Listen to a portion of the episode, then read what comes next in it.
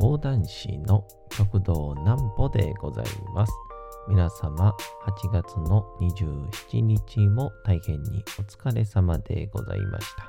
お休みの準備をされる方、もう寝るよという方、そんな方々の寝るおともに寝落ちをしていただこうという講談師、極道南歩の南歩ちゃんのおやすみラジオ。このラジオは毎週月曜日から金曜日の21時から音声アプリサウンドクラウド、Spotify、Amazon Music、Podcast にて配信をされております。そして皆様からのお便りもお待ちしております。お便りは極道南歩公式ホームページのおやすみラジオ特設ページから送ることができます。内容は何でも結構です。ねえねえ聞いてよなんぽちゃんから始まる皆様の日々の出来事や思っていることなどを送ってください。ご希望の方にはなんぽちゃんグッズをプレゼントいたしますので、住所、お名前お忘れなくと、えー、いうことでございまして、えー昨日ですね、あのー寄せ演芸図鑑みたいな、届いたっていう話したんですけど、あのー講談師の数をですね、改めて、えー数え直してみたんですけど、なんかあのーあれなんですね。えっと、最近ずっと、まあ、営業とか、まあ初めて講談聞くよっていう人の、に、まあ、90人っていうことを言うてたんですけど、改めて数えますと、108名いることが分かりました。講談師、煩悩まみれですね。えまずはこちらのコーナーからいきましょう。なんぽちゃんの明日は何の日？さて、明日が8月の28日でございますね。さて、何の日でしょうか？8月の28日ですね。あ、これ行きましょうかね。第1回気象予報士試験が行われる。1994年の8月の28日、日本で初めて気象予報士選定の国家試験が行われました。気象庁専門担当者以外の人間が気象予報を行う際の技術水準、信頼性を担保するための技能試験として創設されたもので、第1回試験の結果は、2777人の受験者に対して、合格者がなんと500人の合格率が18%だったそう。ちなみに、年々複雑に変化する気象を予報することは、えー常に大変難しいことから気象予報士試験もどんどん難解になっております。参考に2017年の試験結果は受験者が2795人に対して合格者が138人合格率なんと4.9%と、えー受験者数は第1回試験時とほぼ変わらないものの合格率は年々狭き門となっておりますと。なので本日は気象予報士の日としても、えー制定されていると。28日、明日が28日ですね。いやー、ぜひとも皆さん。あのー、じゃあ、それまでは、特に試験をクリアしなくてもよかったっていうことなんでしょうね。まあ、いわゆる読み上げるだけみたいな感じやったのか、あ、もうちょっと。非公認の試験があったのか、1994年やっていうので、えー、だいぶ近年なんだなっていう。まあでも、これ昨日ちょっと話してたんですけど、あのー、僕が1900の91年生まれで、で、今年30歳になるんですけど、で、僕の感覚だけなんですけど、あの、1995年の阪神淡路大震災がまだ5年前の話ですっていうまあ言ったら2000年とかですよね。その頃の小学生としてのこう思い出みたいなものが非常に強くてですね故に何て言うんでしょう。その頃のあの何て言うんかな。あの頃の感覚がまだ抜けないんで阪神・淡路大震災から今年でえー、26年っていうのがあんまやっぱピンとこないんですよね。いまだに5、6年とは言わないですけど、本当10年は超えないぐらいの感覚やし、自分もずっと2000 3年、4年あたりの、まあ、思い出とかは別にして、その頃の感覚なんですよね。だから、いまだに、ずっと感覚が、2001年、2001年から2010年までの10年で、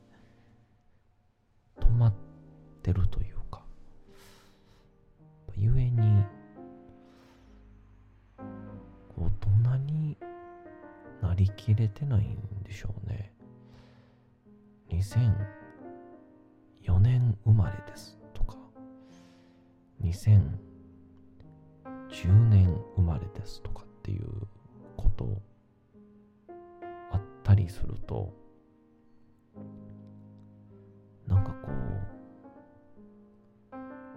未来から来た子みたいな感覚になっちゃうんですよね。えー、これもしかしたら結構みんなに通ずることなのかもしれませんが、またその辺もちょっと教えていただけたらなと思ったりします。えーまあそんなんで、昨日からちょっとこの東西寄せ園芸家名館みたいなものをちょっと、えー、ご紹介してるんですけど、あのー、この講談って以前僕あのなんだっけな明治の偉人こう面白い人っていたのかなみたいなことを話してて、その人物で、五道軒円玉っていう人を紹介したんですよ。で、この人物ってどんな人かっていうと、あの、えー、なんて言うんでしょうね。あの、明治期の頃に、えー、あまりにも、こう、講談が下手すぎて、まあ師匠から、まあもう、やめたらいいんじゃないの？みたいな感じやったんですけど、途中から、あの、結構昔俺、作文とか、感想文とか、好きやったなーっていうので、あの、まあまあ、字書くの嫌いじゃないし、誰かの、この話を、ちょっと代わりに、文字起こしでもしようかな、みたいなことやり始めるんですよね。で、当時、まあ、講談師がちょっとずつこう広がっていって、即帰本って言われる、まあ、毎日こう公職場に行って、でも途中でやっぱ行けなくなったりすると、続き読みが昔は主流ですから、途中の話が抜けたりするんですよね。毎日行けないと。でそこを埋めるため、ニーズであったりとか、あとはまあ行けなくても、その本を読めばみたいな、そういう本、ような、えー、ニーズで、即帰本っていうのが流行って、えー、それを当時やってたのはまあ、誰の講談好きとか、編集者の人間とか、だったんですけど、この五道剣原曲が、この人らに何が勝ってたかっていうと、自分も講談をやってたわけですから、あの、すぐに話がわかるんですよね。話の筋が全部わかるっていう。なので、初めて聞く文章を聞いての速記じゃなくて、ほとんど分かった上での速記だから、まあ、正確さで言えば、運命の差であると。というので、もう編集者とかの方から、もう専属でうちと契約をしてくれないかみたいな。そこまで、えー、重宝されまして。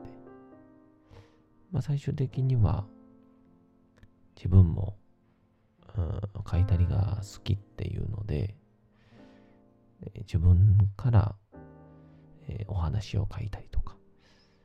えそういうふうな、まあ今で言うたら、構成作家みたいな、ま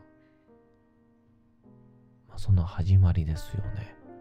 えー、演者だけで厳しいから、裏方屋をやり始めたら、いつの間にかなんか、裏でもない、表で重宝される存在になったという、すごい素敵な人物なんですけど、その二代目五道軒遠曲がいらっしゃるっていうのが分かりましたですね。えー、入門が1963年、えー、田辺南閣市に入門をされて、で、まあその後師匠がお亡くなりになられた後、服部真の預かりとなりまして、で、1977年に五道元演玉、五道剣演玉の二代目を継がれるという、えー、これはちょっと驚きでしたね。えー、恩師、服部晋が亡くなる前にやり、残してくれたテープを前に、今さながら、今更ながら、芸の難しさに頭を抱えていますという。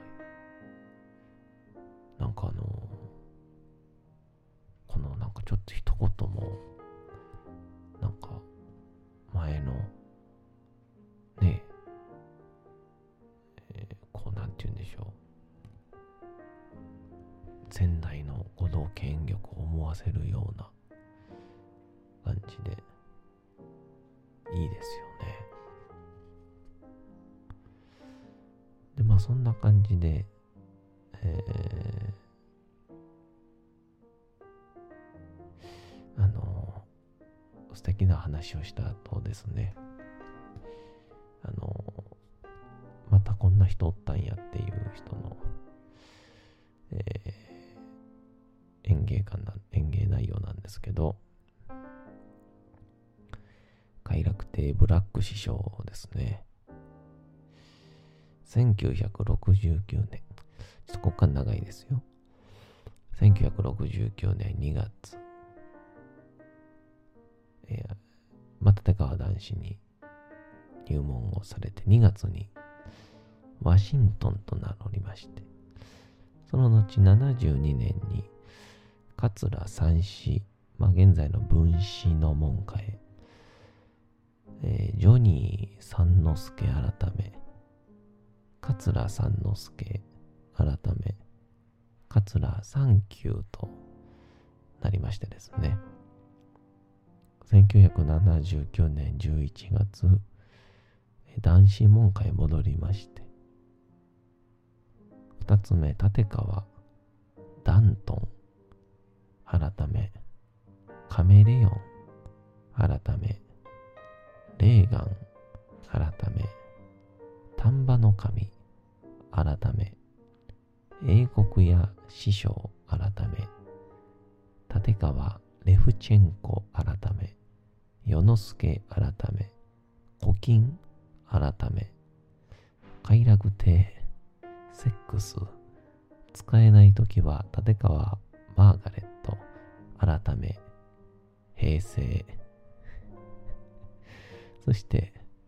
1992年9月、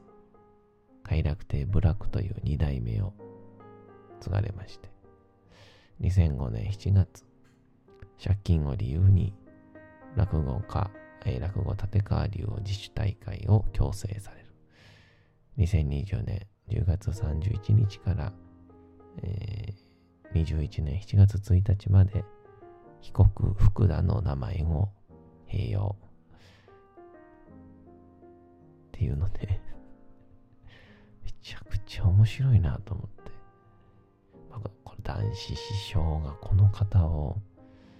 面白がってたんだろうなと思いましてね。学歴で言うと、あの、堀越学園を中退してましてね。東京河原版は、圧死の裁判を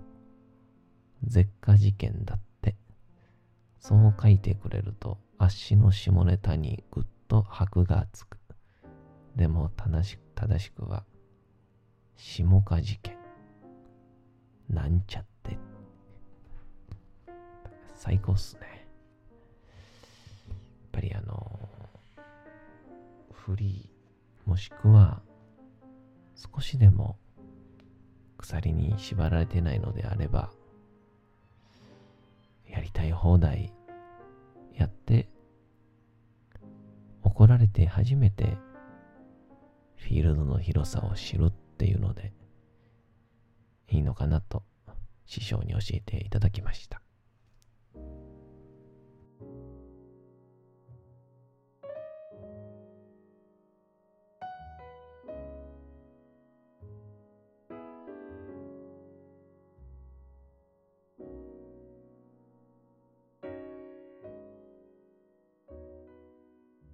さて、時刻はうとうと朗読会の時間となりました。皆様、小さい頃眠れなかった時に、お父さん、お母さん、おじいちゃん、おばあちゃん、お世話になっている方に本を読んでもらった思いではないでしょうか。なかなか眠れないという方のお力に寝落ちをしていただければと、毎日様々な物語、小説もお届けしております。さて、本日もお読みいたしますのは、チャップリン自伝若き日々でございます。さあ、このチャップリン自伝が、もう4分の1ぐらいが終わりまして、まあ、1ヶ月ぐらいこ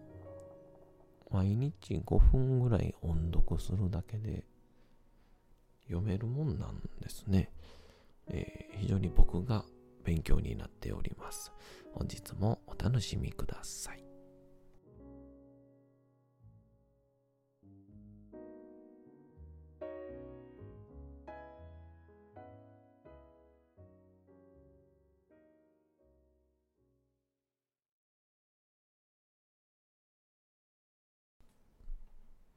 チャップリン自伝若き日々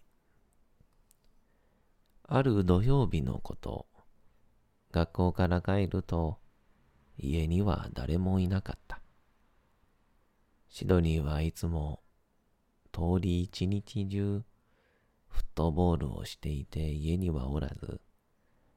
家主のおばさんによると、ルイーズと息子は朝早くから出かけたという。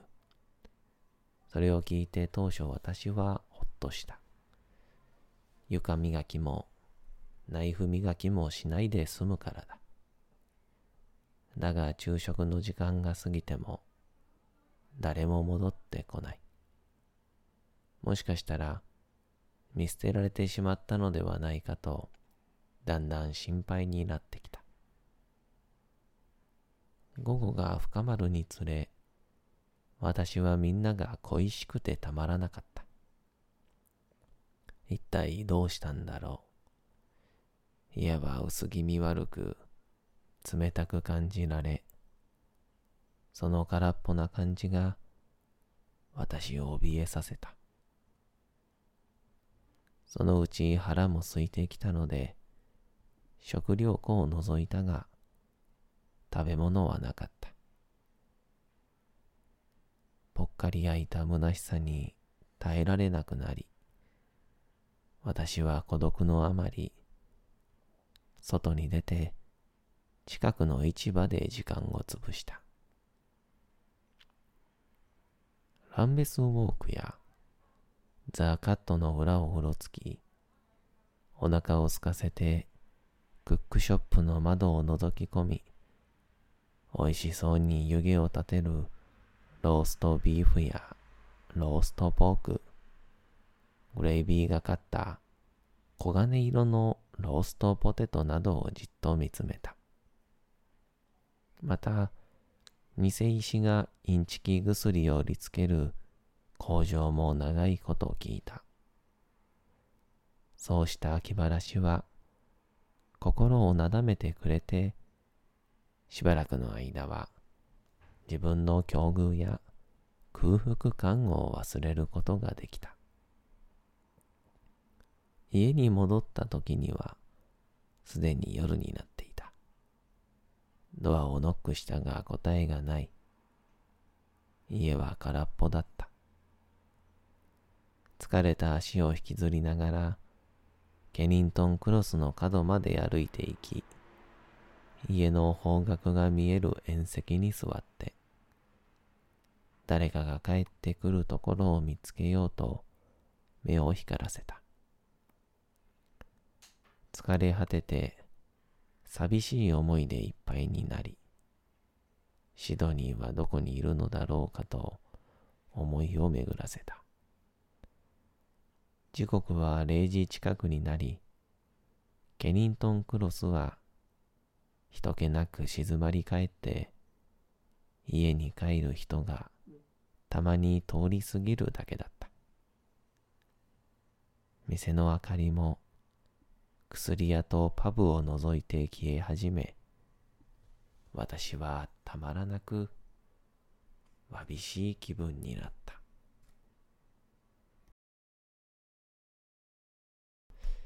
さて、本日もお送りしてきました、なんぽちゃんのおやすみラジオ。